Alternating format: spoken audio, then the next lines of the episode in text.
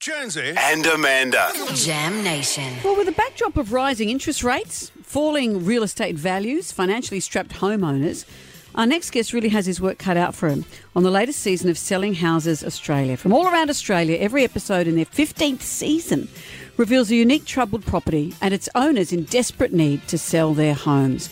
The genius who makes all of this possible is none other than Andrew Winter. Hi, Andrew.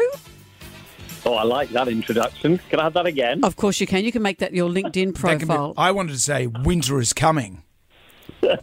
You must That's be sick couple of that. years ago, but yeah, it's quite good. And congratulations on your 18th. You can start drinking now. I know, aren't we lucky? Thank you. We, we've already started. This is an interesting season for you guys because Mm. the real estate market has changed. Did it change during the filming? Are you able to reflect all these changes? Oh, well, look, as you point out, Selling Houses in Australia has been going a very, very long time. I started when I was only uh, 21. Of course. Um, and and the issue is, it almost reflects every season is different because of the good old market. And we were look when this season was starting to be shot, it was it was looking like the market was quieting down quite considerably.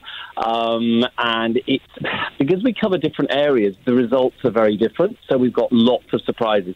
This this the last season, you know, everybody was hoping to get you know seven hundred thousand dollars for their ho- their home, and they ended up selling in two days and got eight hundred. Um, this season is very very different. Um, there's you know there's good results, there's bad results, and there's a lack of results. Um, it's, it's, it was a real challenge. We kind of knew it was going to be, um, but I think the the biggest um, thing that was, was clear was the unpredictability about it.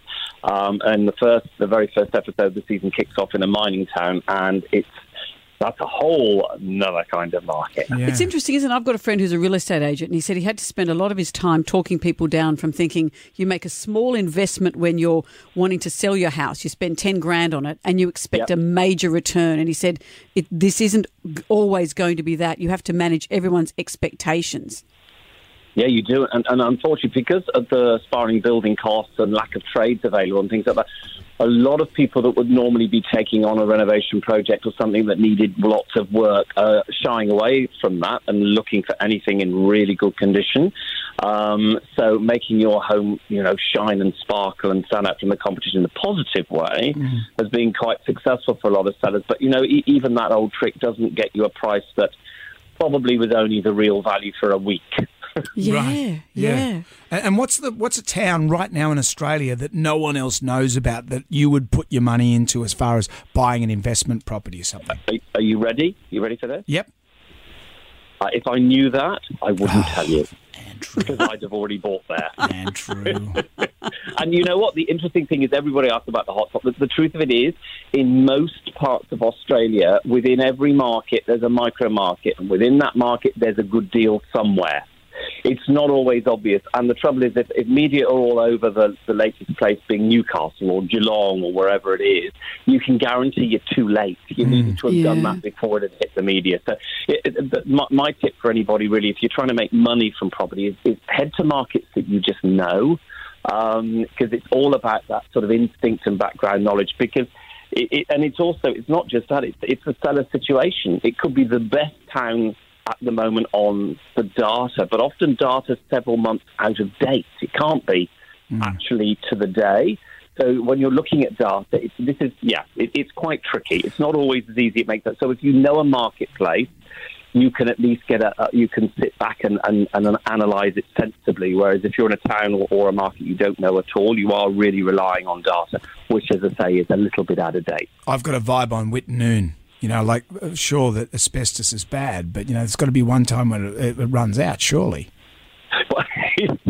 We're going to become an asbestos salesman. now. Yes, talk to talk to Midnight Oil. you know, you are a bit of a meanie in the show, do you, and I know that that's I don't think obviously he's a no. But sometimes you have to say, look at all your Dungeons and Dragons artifacts; they're dreadful, and someone's crying. And I know in real life you're a lovely person. Do you ever No. hate yourself? No. I pride myself on that brutal honesty. Not enough of it around. Um, it, it, look, the, the, the beauty of the format of the show is that it, it, it's totally genuine. The uh, homeowners we have are stuck in a situation where they're having trouble selling, we come along, and in most cases, across all 15 seasons, most of the homes get sold. So, yes, of course, it's reality TV and we're fly on the wall and all the rest of it. But the truth of it is the storylines are absolutely accurate. Um, so there's there is always that so that brutal honesty is there for a reason. You can't. But I mean, how? I'm, I'm just imagining the pair of you obviously live in you know uh, mansions on the harbour. Of course we do. Domestic staff, so everything is perfect. Yes. Um, but for the rest of us, you know, the, the reality of day to day life, it just isn't like that. It isn't like a, um, a home staging set. Um, and that, but that's fine. It doesn't matter until you come to sell. It's just like Yes. nobody really tries to clean their, uh, sell their used car without cleaning it up first. Yeah. It's just Yes. automatically done. It's just the same principle. So, man, you've got to get rid of your complicated. you've got to get rid of your Dungeons and Dragons stuff. Never, never. You've got to get rid of it. No. although although I will say that the, the trend for obliterating any form of life and soul and, and warmth to a home is don't do that dead staging it's horrible Yeah. staging if you're going to do it do it so that the property reflects a little bit of the lifestyle that's going on in the house otherwise it's just it's bland Yes, don't be too clinical with it. Just get one of those No. prints that you get from those uh, those homeware shops that just says bland and put it on the wall. yeah. It's just a big word saying bland Bland. perfect This is new. Blank canvas ready to go Uh, it's always great to talk to you, Andrew. San- Selling Houses Australia returns next Wednesday, March 22 on Foxtel. Andrew Winter, thank you. my pleasure Thanks, Andrew.